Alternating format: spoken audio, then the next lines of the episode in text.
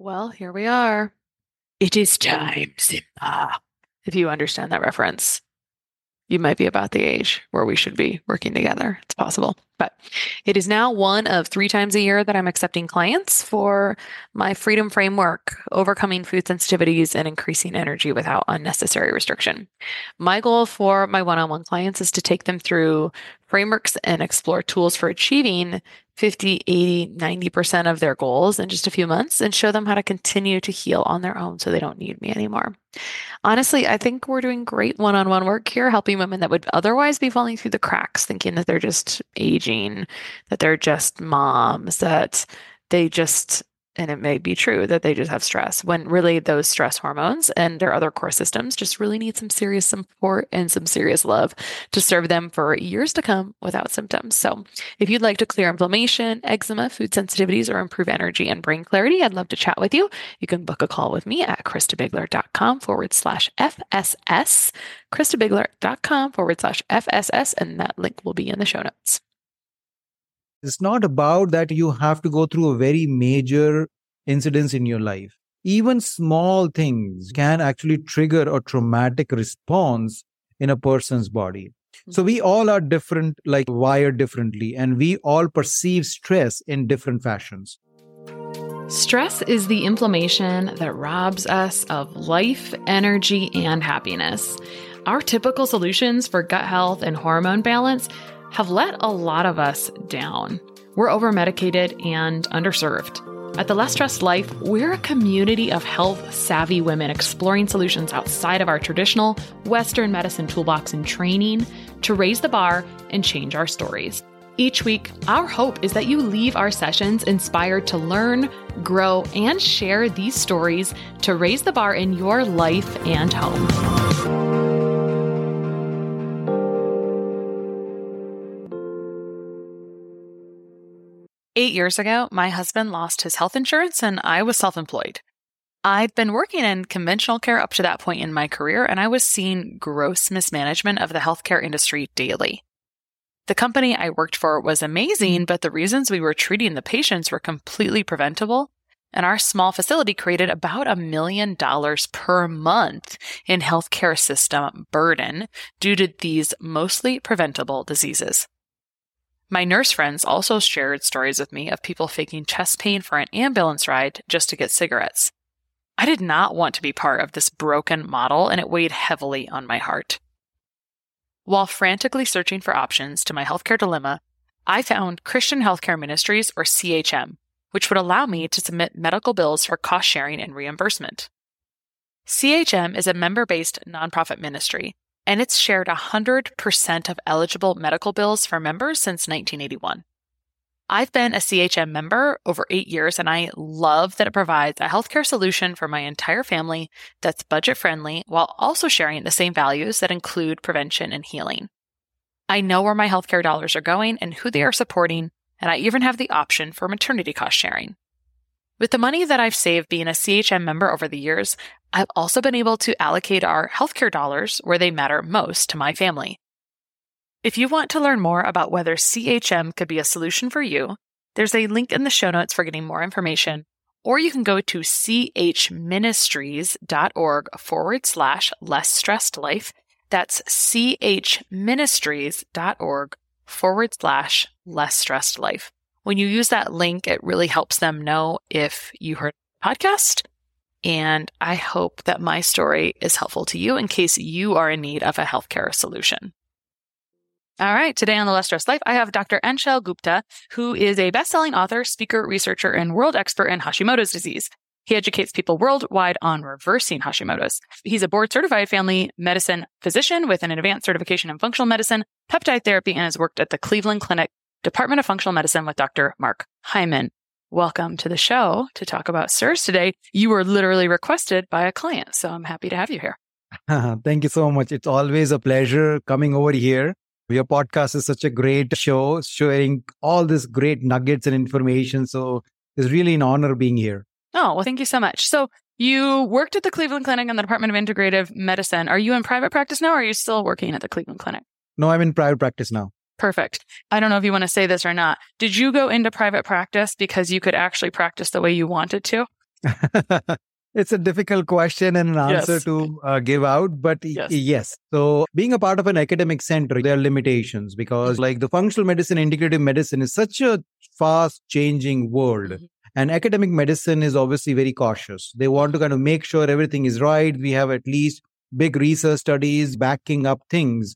It's sometimes getting difficult, especially when you have a natural approach and there is no big pharmaceutical company which is going to kind of fund those researchers. Mm-hmm. So sometimes our hands get tied in terms of what we should be doing and what is best for our clients. We know that certain things can be very beneficial, but obviously we cannot use them in a bigger setting because we don't have the bigger research studies backing them up. Mm-hmm. So that's the reason, like when I started like doing more advanced things like peptides and IV therapies and things, then like my hands were tied over there, not able to use them, but now I can use them freely. Yeah, I can't wait to talk about peptide therapy. So a little bit about, you're a traditionally trained MD, I think, but with other certifications. I want to hear about how you pivoted, because over the last few years, I bring up this question a lot here. There's been a lot of people who would like to maybe foray into this version of practice, maybe expand, see everything kind of fitting together a little bit better. So will you tell us a little bit about even your own story and how you kind of transitioned into integrative and functional medicine? Absolutely. So I think majority of the MDs who are transitioning into functional medicine, they have their own health struggles or something happened in their life which kind of caused them to kind of look and question the system. So similar thing happened to me. Like I was a traditionally trained MD.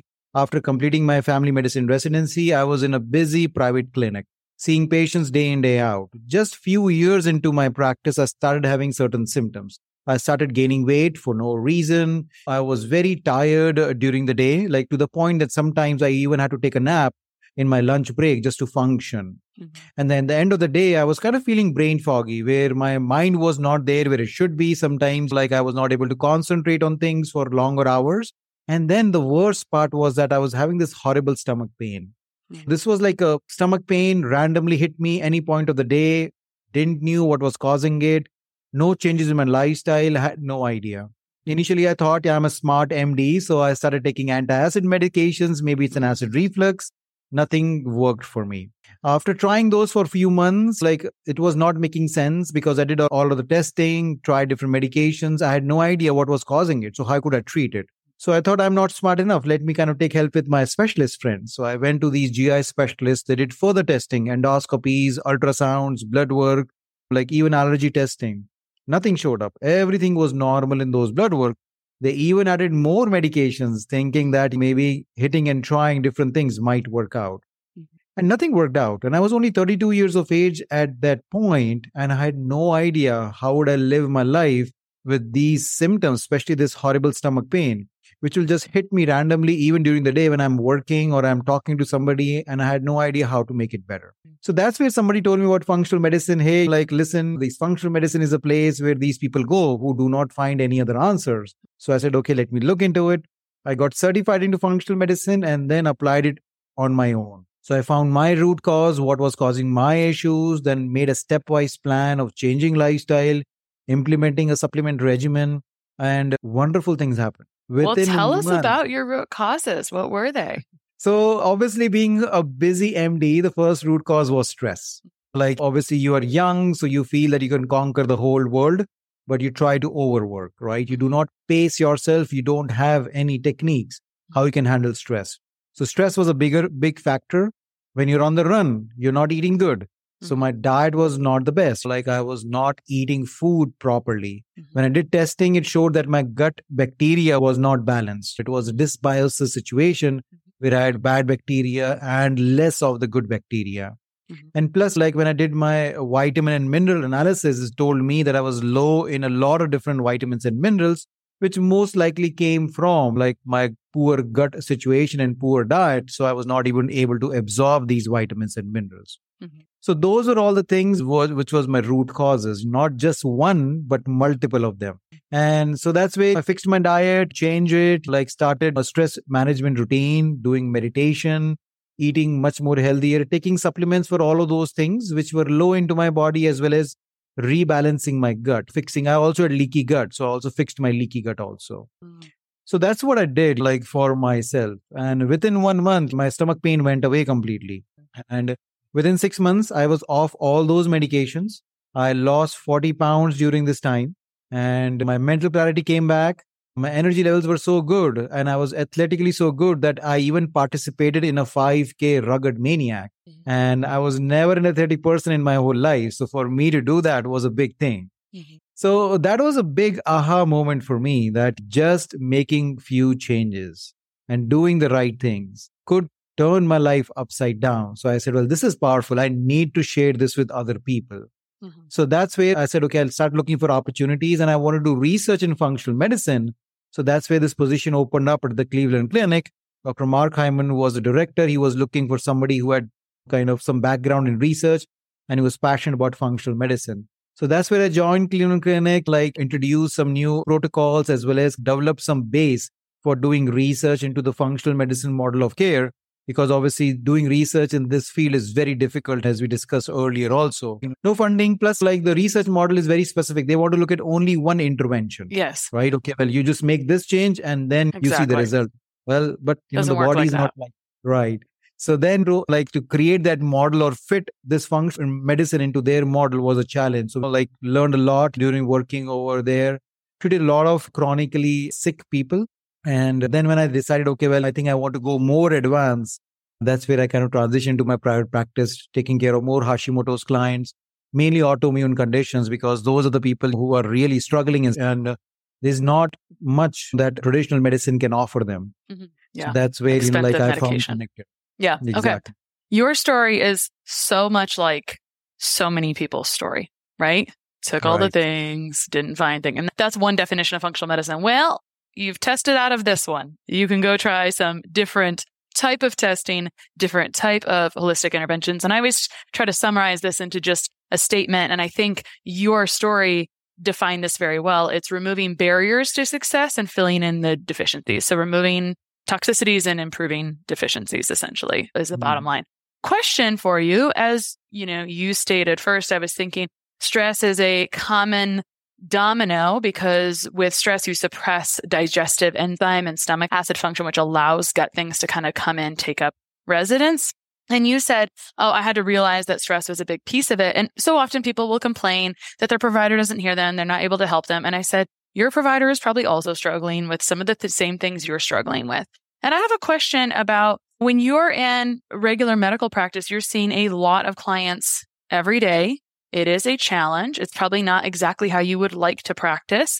Did you have a hard time stopping to improve stress? Were you able to do this maintaining the practice you were in, or did you have to take a little bit of a pause from the work that you were doing? What was that like? Because people struggling to improve or change how stress is manifesting in the body is such a huge barrier.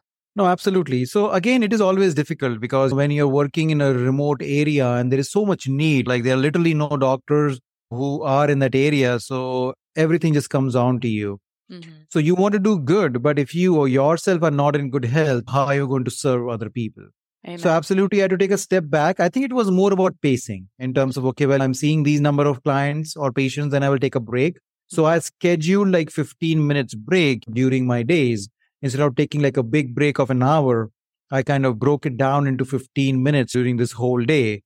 So I was able to take 4 breaks. So I think that helped me a lot in kind of pacing myself and taking my own time. Yeah. And in those 15 minutes, I will do a quick, either a deep breathing or a meditation, for maybe just for a minute.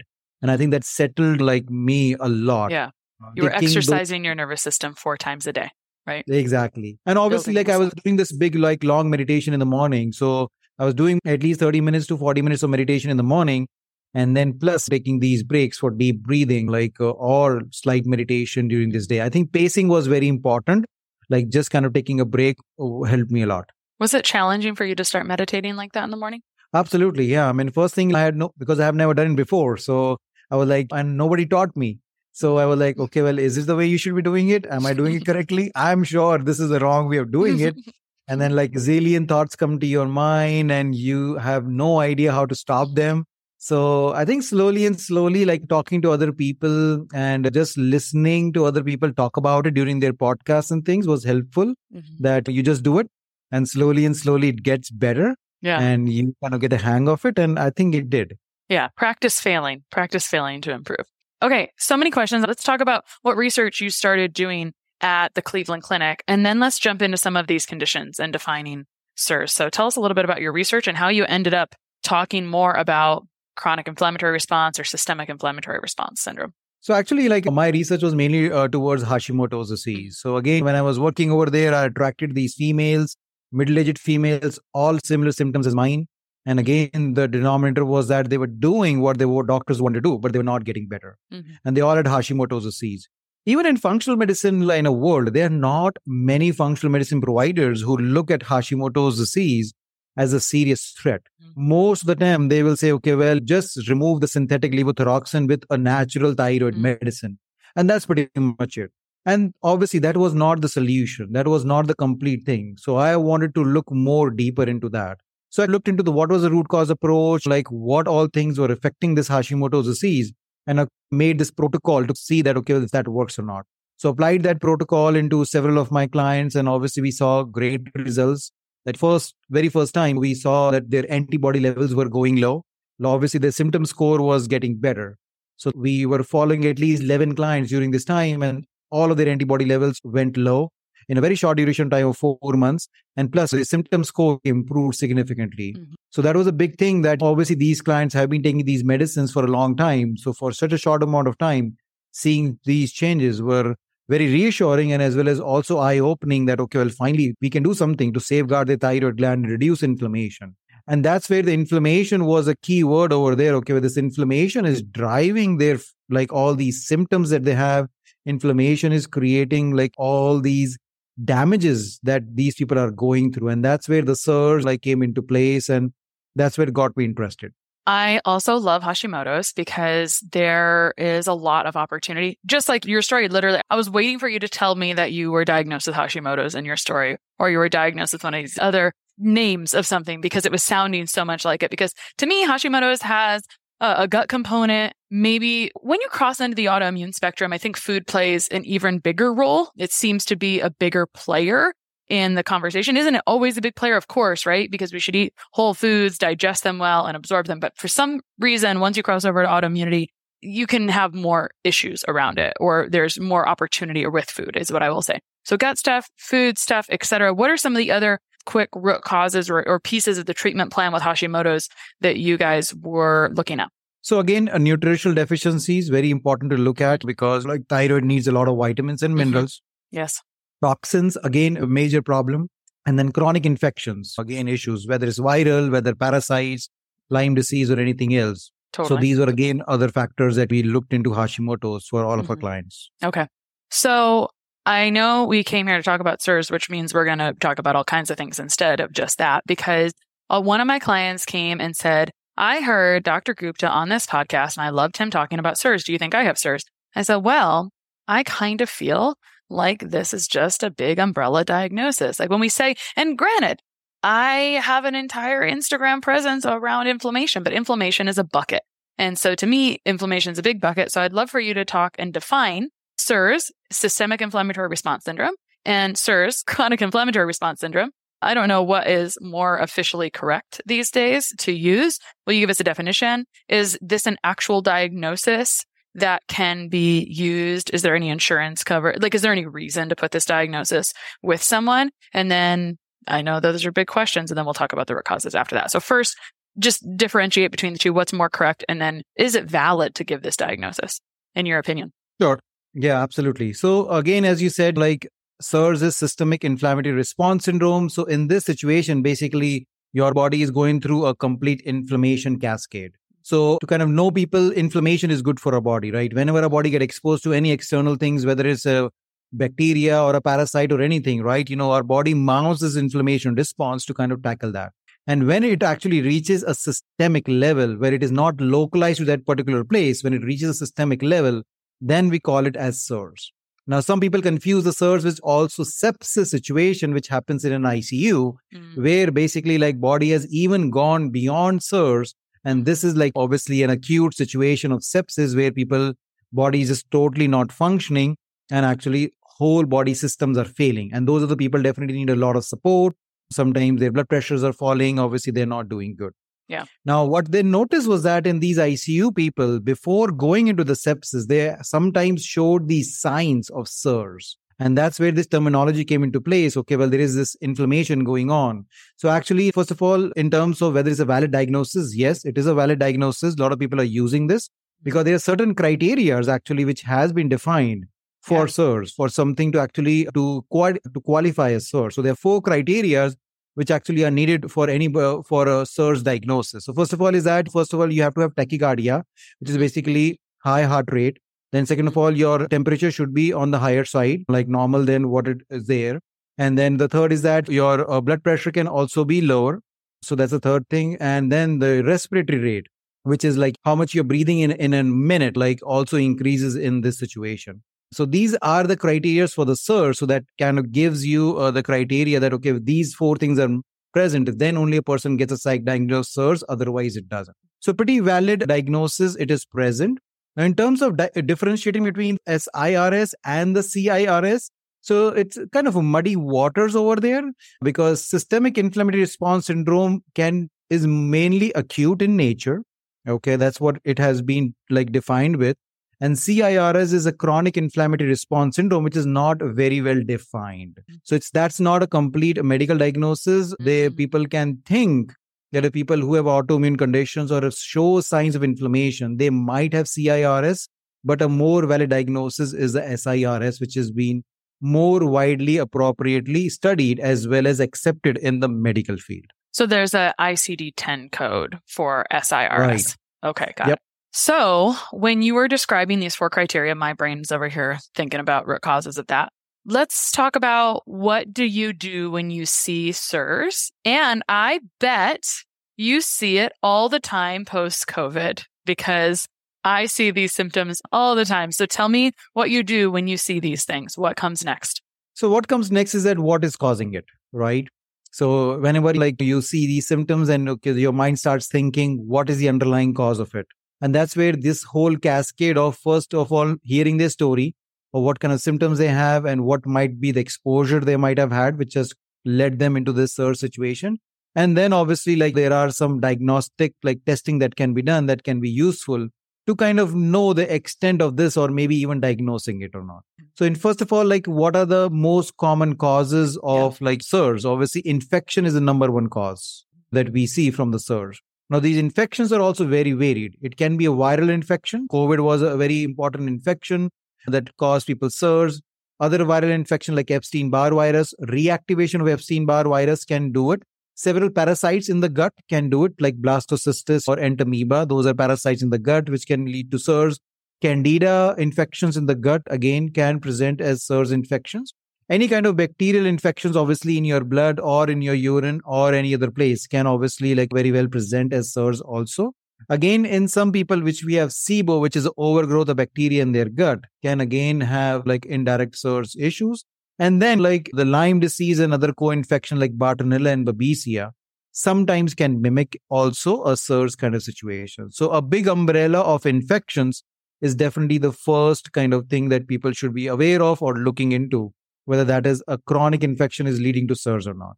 The second thing is, again, toxins. Like, again, mold toxins are the number one factor, again, at this point of time that we feel a lot of people are going through SIRS because, again, mold hijacks the whole immune system and it turns it against our own body and leads to kind of situation of the SIRS.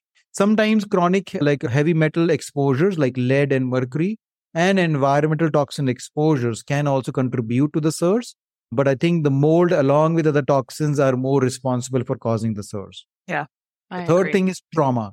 Trauma is also a very big factor. The trauma can be obviously psychological, can be physical, can be emotional.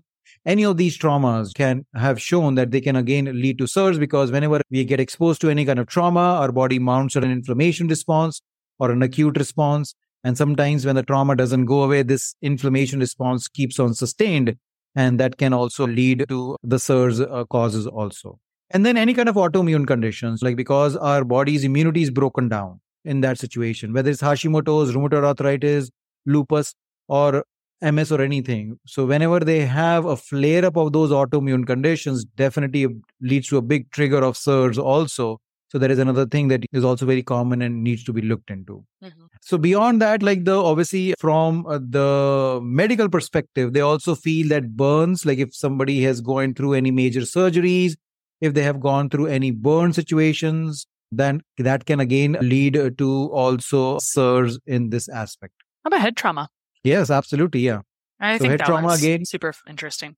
Yeah. And again, a lot of people might think that head trauma is that, okay, well, they're in a major accident. We're not talking about this head trauma. We're even talking about concussions, right? So small, like head traumas, concussions that people might have had on a regular basis that can again certainly lead to this kind of situation too. So I want to get into some of the things we can do about infections, toxins, but in trauma, as an MD, how do you help people realize and address that without just making them feel like you're referring them to a psychologist? How do you address trauma in practice? So that's the toughest piece. I agree. Because obviously, like it's not a recognized thing. Whenever we talk about trauma or whenever we talk about stress, everybody thinks that they have to go through the worst situation in their life. Oh, well, it was not a big deal, right? People have gone through even worse things. I often hear these sentences from people.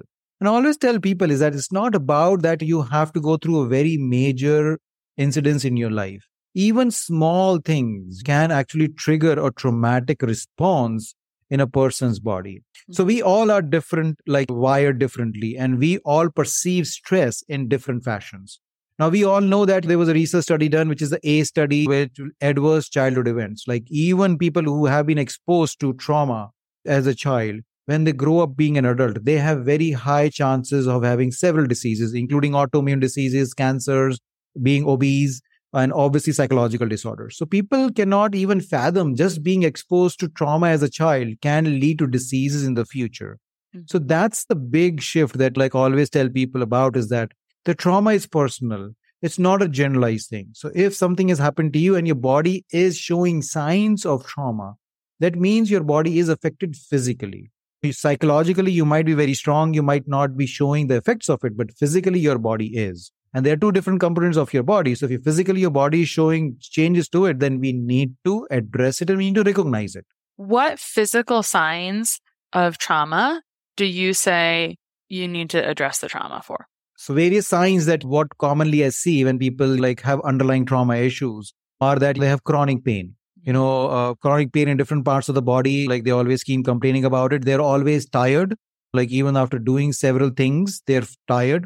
Their brain, which is what I call as brain fog, is a very important symptom of these people.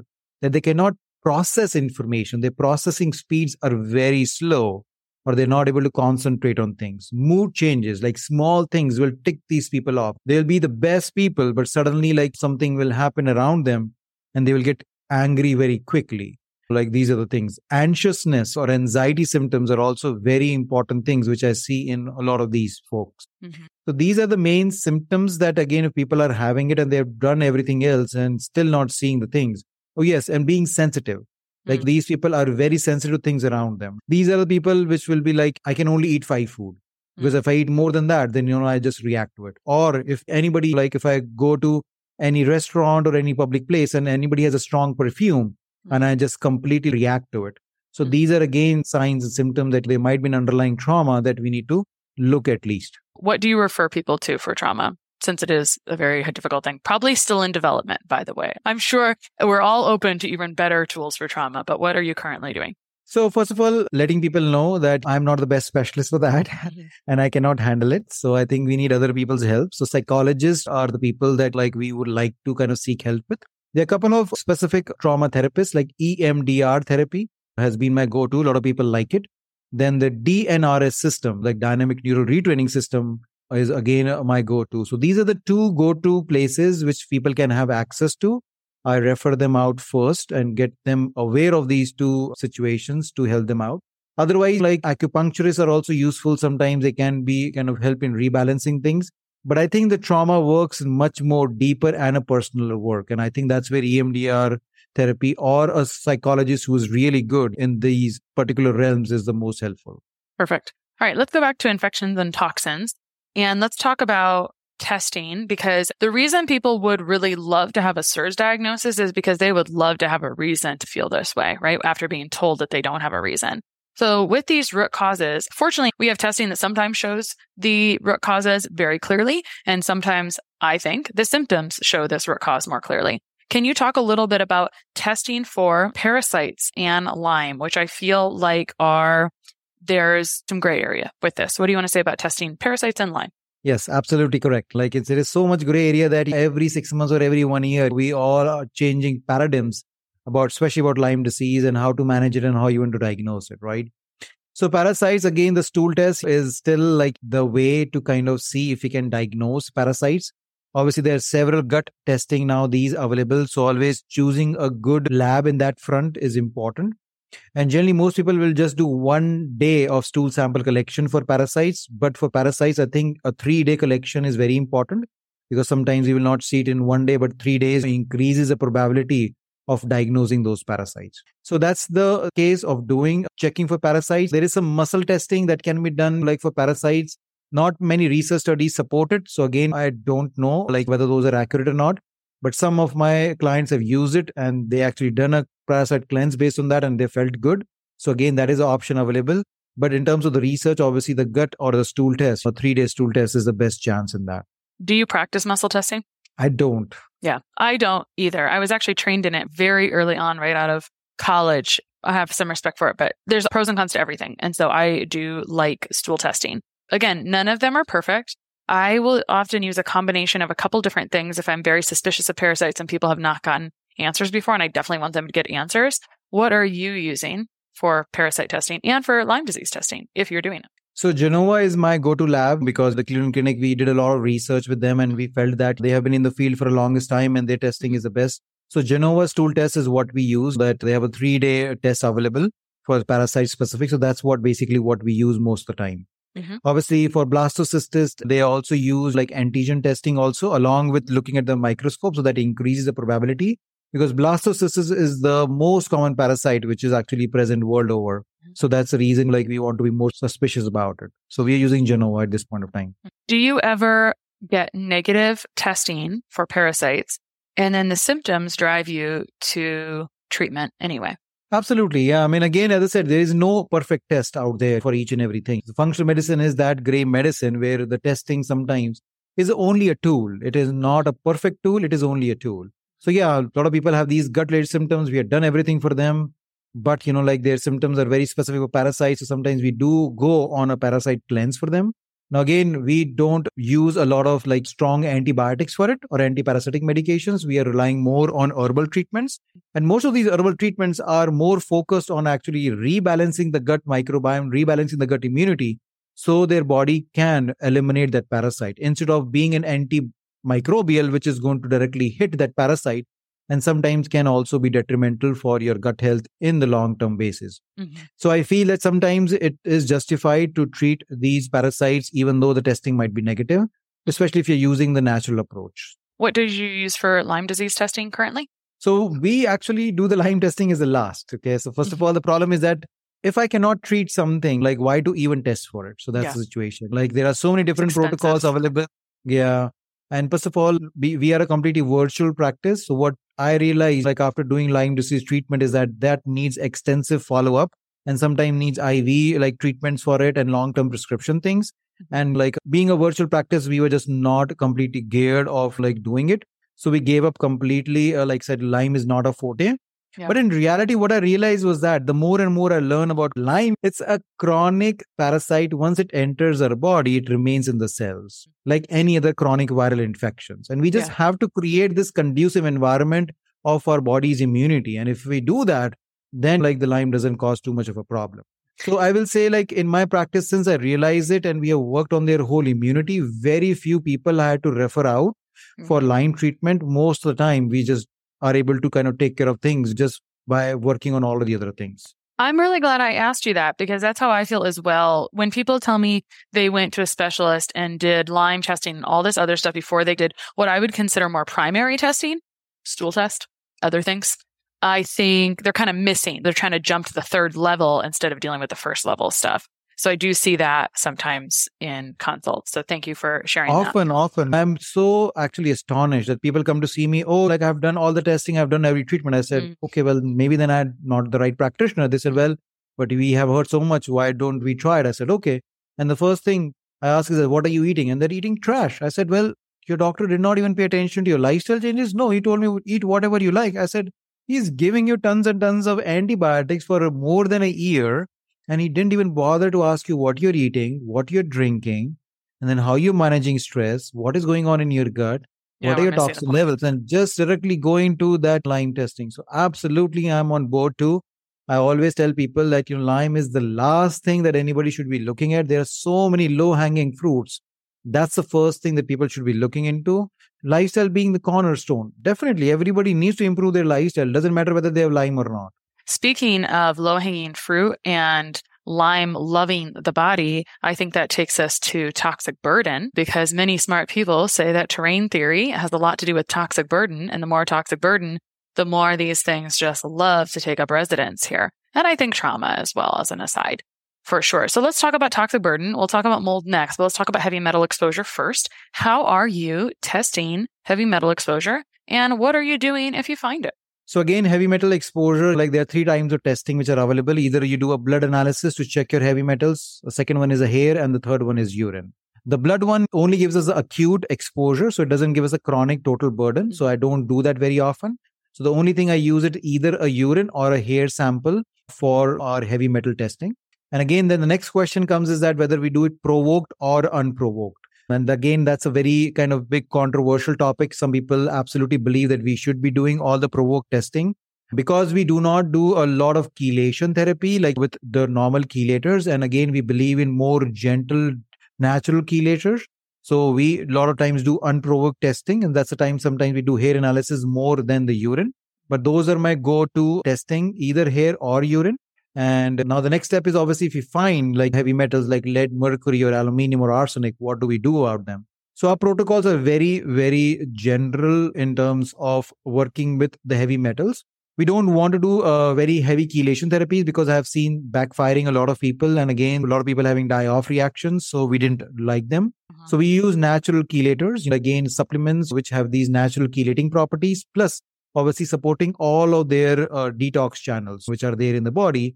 And then obviously using some specific supplements which can target whatever heavy metals is present in the body. So that's what our approach is. I feel exactly the same as you. What hair tissue testing are you using? Genova has a good test that we use it, or either we go to urine. So those are the two ones that we use again. Cool. All right, let's talk about the big elephant in the room. Mold, I would imagine, is a pretty big root cause when you are looking at SIRS. When you were talking about the symptoms of SIRS, I was like, this is very much adrenal as well. And so mold takes out the adrenal. It basically ruins everything, in my opinion, right? It's like doesn't have any limits, and it looks like a lot of different things, unfortunately. So it looks like Hashimoto's. It looks like a zillion food sensitivities. It looks like getting allergy testing and reacting to everything. And so I've had a lot of big aha moments around mold related to it can be mild to moderate exposure. You can have an earlier childhood exposure. And then when you have a little exposure later, you're more of the canary in the coal mine than maybe the people you live with. So very interesting. Tell me about your journey with discovering mold in your clients. Yeah. So, mold actually has been known to have causing a lot of medical issues, but those were happening more in livestock or animals. We have animal studies that mold toxins have been present and real for them for a decade now. But nobody thought that if that can affect the animals, it can also affect the humans. So finally, some brainy people actually put two and two together and thought, well, all of these chronic conditions, maybe the mold exposure is a very important reason for it. And that's where in the last 10 years or so that we have started looking into the mold exposure. And what we realize is that definitely mold is such a big trigger for autoimmune conditions, for people who have not been given a proper diagnosis, but they have all of these symptoms and they don't know what to do with that. Because again, mold causes a hijacking of the whole immune system, turning the body against its own system. And again, obviously, it's a toxin for our body. So again, overburdening our detox system. And again, so body basically crumbles down. So none of the body works for us. And that's where the mold turns our own body against it. Now, the problem is that how to test for mold, right? Mm-hmm. Because there was no proper testing available. And they still, if you go to a conventional doctor, they will say, oh, well, they're talking about black mold that goes in the lungs, but they're not talking about mold toxins. So there are two different things that we're talking about.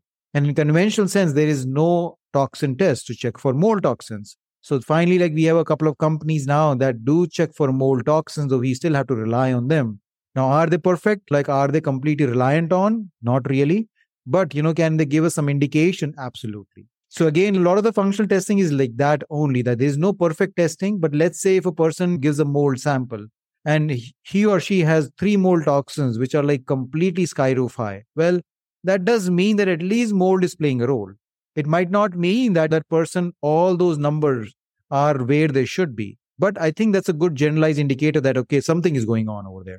And I don't always bring in mold testing right away. I definitely do a lot of screening. Sometimes it has to come in later. But I have found many times, and I think it depends on the treatment that's been done before, but I found many times that even moderate exposure, when we start to change the protocol to address mold, will then resolve symptoms that we could not resolve. So on a positive note, I've had some, I mean, we're all a product of just experiences with clients, I think, quite often. And so I actually did a split testing on a couple mold samples with my same urine and got very different results. I am using Vibrant America for mold testing, and I do like it provoked because mold testing for me is one of those validation tools for someone to just help them figure out, is this a possible problem and can we change our treatment approach to address this? What are you using for testing for mold?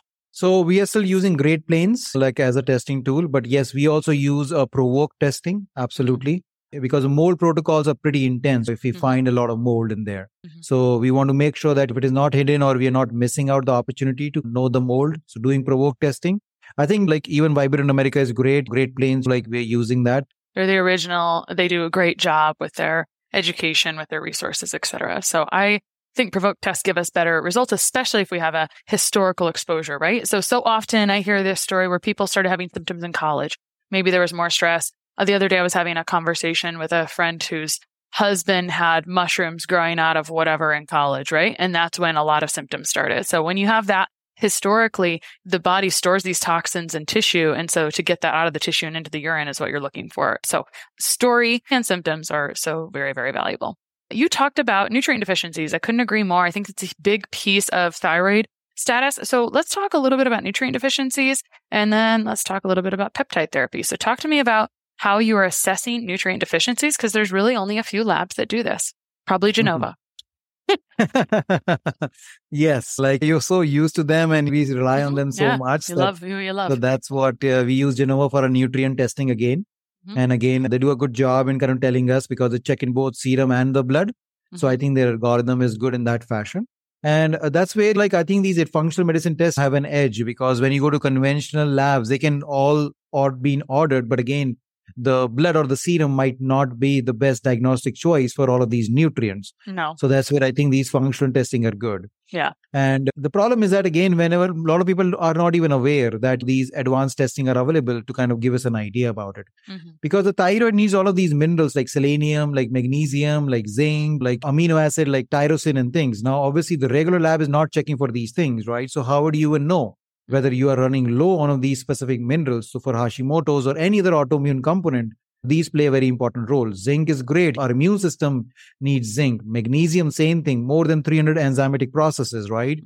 So same thing for selenium, like it's not only good for thyroid, but also good for as an antioxidant and for whole oxidation process. So these are very important key nutrients and minerals that needs to be tested or known about. The problem is this. It's like a lot of people think that they're eating very healthy and they're getting these. The problem is that our food itself is low in these vitamins and minerals. The research study was done comparing like nutrient density in our food from 1980s to 2010. And in 2010, our nutrient density, especially for these minerals, is considerably low as compared to what it was in 1980s. So even though we are eating healthier or we might be making better choices, but if our food itself is low in these things, then how are we going to get all the vitamins and minerals that our body needs? Talk to me about the most common nutrient deficiencies you see when you run nutrient deficiency testing. I think everybody is low in vitamin D. So that's one thing that like I think doesn't matter which part of the country or which part of the globe that you live in, because we have clients from all over the world and almost everybody is low in vitamin D. So that's one thing that we see very commonly. The second deficiency that we see is magnesium. Like magnesium deficiency, again, blood is not the best marker. A lot of people are checking their blood for magnesium, which is not the best marker. So again, serum or urine is the best marker for magnesium. And a lot of people are low into magnesium also. The third ones are B vitamins, especially B12. Again, like everybody has heard about MTHFR issues, but even beyond MTHFR, I think B vitamins, especially B12, is not, again, low in a lot of our food. And we see it very oftenly that people are low into. Omega-3s are the other one. A lot of people are low into that they do not have appropriate amounts of omega-3s in their bodies that we are seeing. And antioxidants, especially vitamin C and glutathione. Again, a lot of people are low into these two antioxidants that we also see them. Mm-hmm. That makes sense. I would say B12 is low quite often because of poor stomach acid, poor protein digestion, absorption and assimilation. Lots of thoughts about all of those things. And I used to do comprehensive nutrient testing on all clients. And then I've kind of moved over to mineral analysis, hair tissue mineral analysis, just because of its utility in ratios, in correct order of making sure that the sodium potassium pump is working very beautifully. As you said, looking at the blood is not very accurate in that. That's been a bit transformative in finding subclinical thyroid issues and supporting with a very nutrient-dense approach, adrenal. So I'm just adding that because there's multiple ways to accomplish things. And so I share that on purpose because I believe in everything you've said. And one of my goals here is I just want people to have an aha moment and realize that there's multiple options for everything that they've got going on.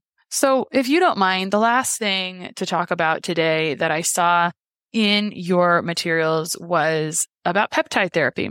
I have people come to me loving peptide therapy that their providers put them on. We all love things that make people feel great. Tell me about peptide therapy, your use and utility and results that you see. Absolutely. So peptides or anything else, whenever there is a new thing, that new kid comes on the block and everybody's get excited and they said, okay, well, finally we found this one thing which is going to solve all of our problems. And,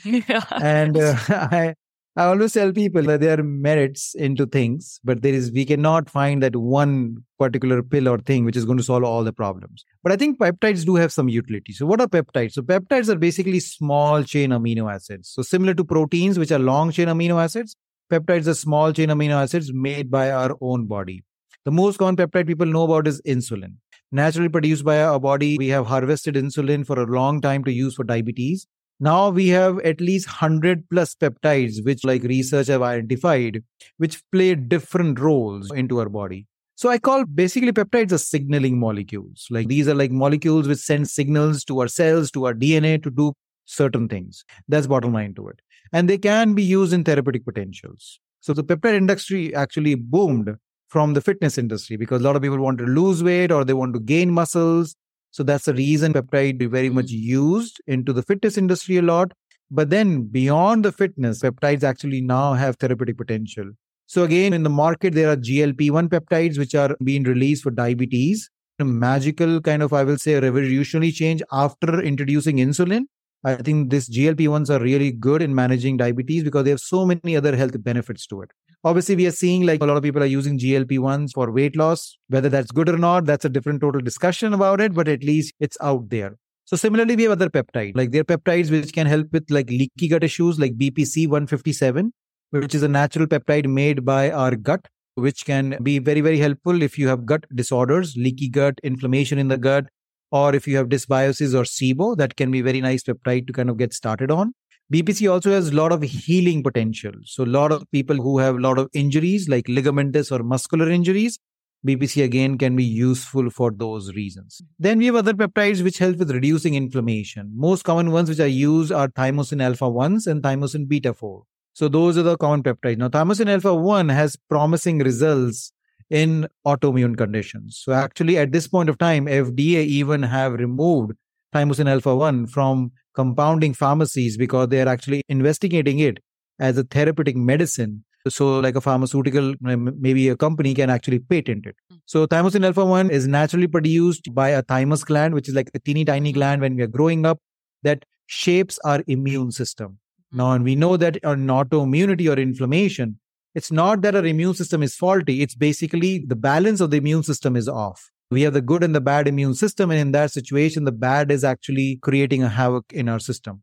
So thymosin alpha-1 retrains our immune system and that kind of makes it more friendly for our body. We don't have obviously big research trials, but small studies have shown to be beneficial like in Hashimoto's, in multiple sclerosis, rheumatoid arthritis in those situations. If the FDA has pulled this from compounding pharmacies to study, is this accessible for you to give to patients right now? And is this prescription or over the counter? So there are actually obviously a lot of companies which are selling peptides like on internet.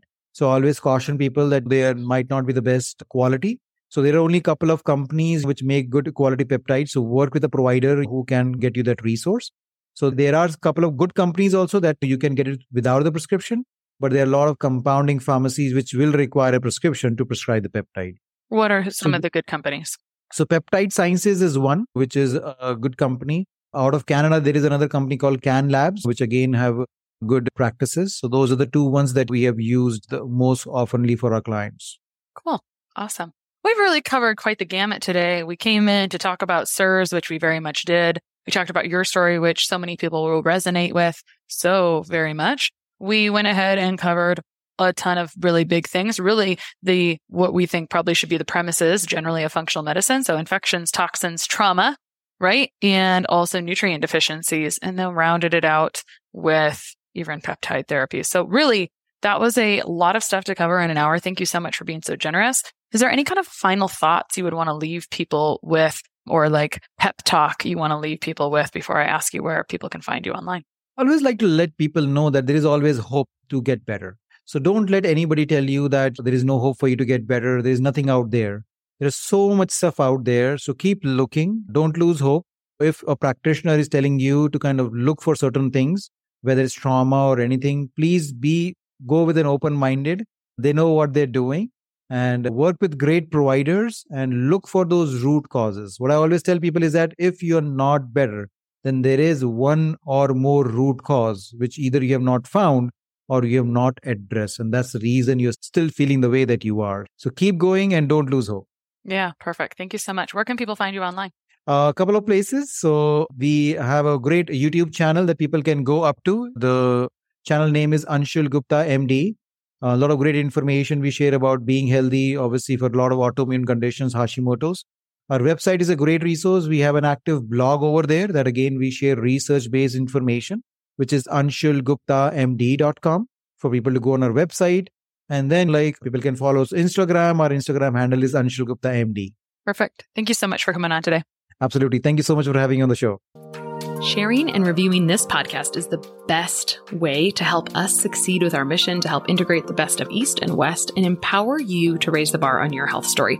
Just go to reviewthispodcast.com/less-stressed-life. That's reviewthispodcast.com/less-stressed-life. And you'll be taken directly to a page where you can insert your review and hit post.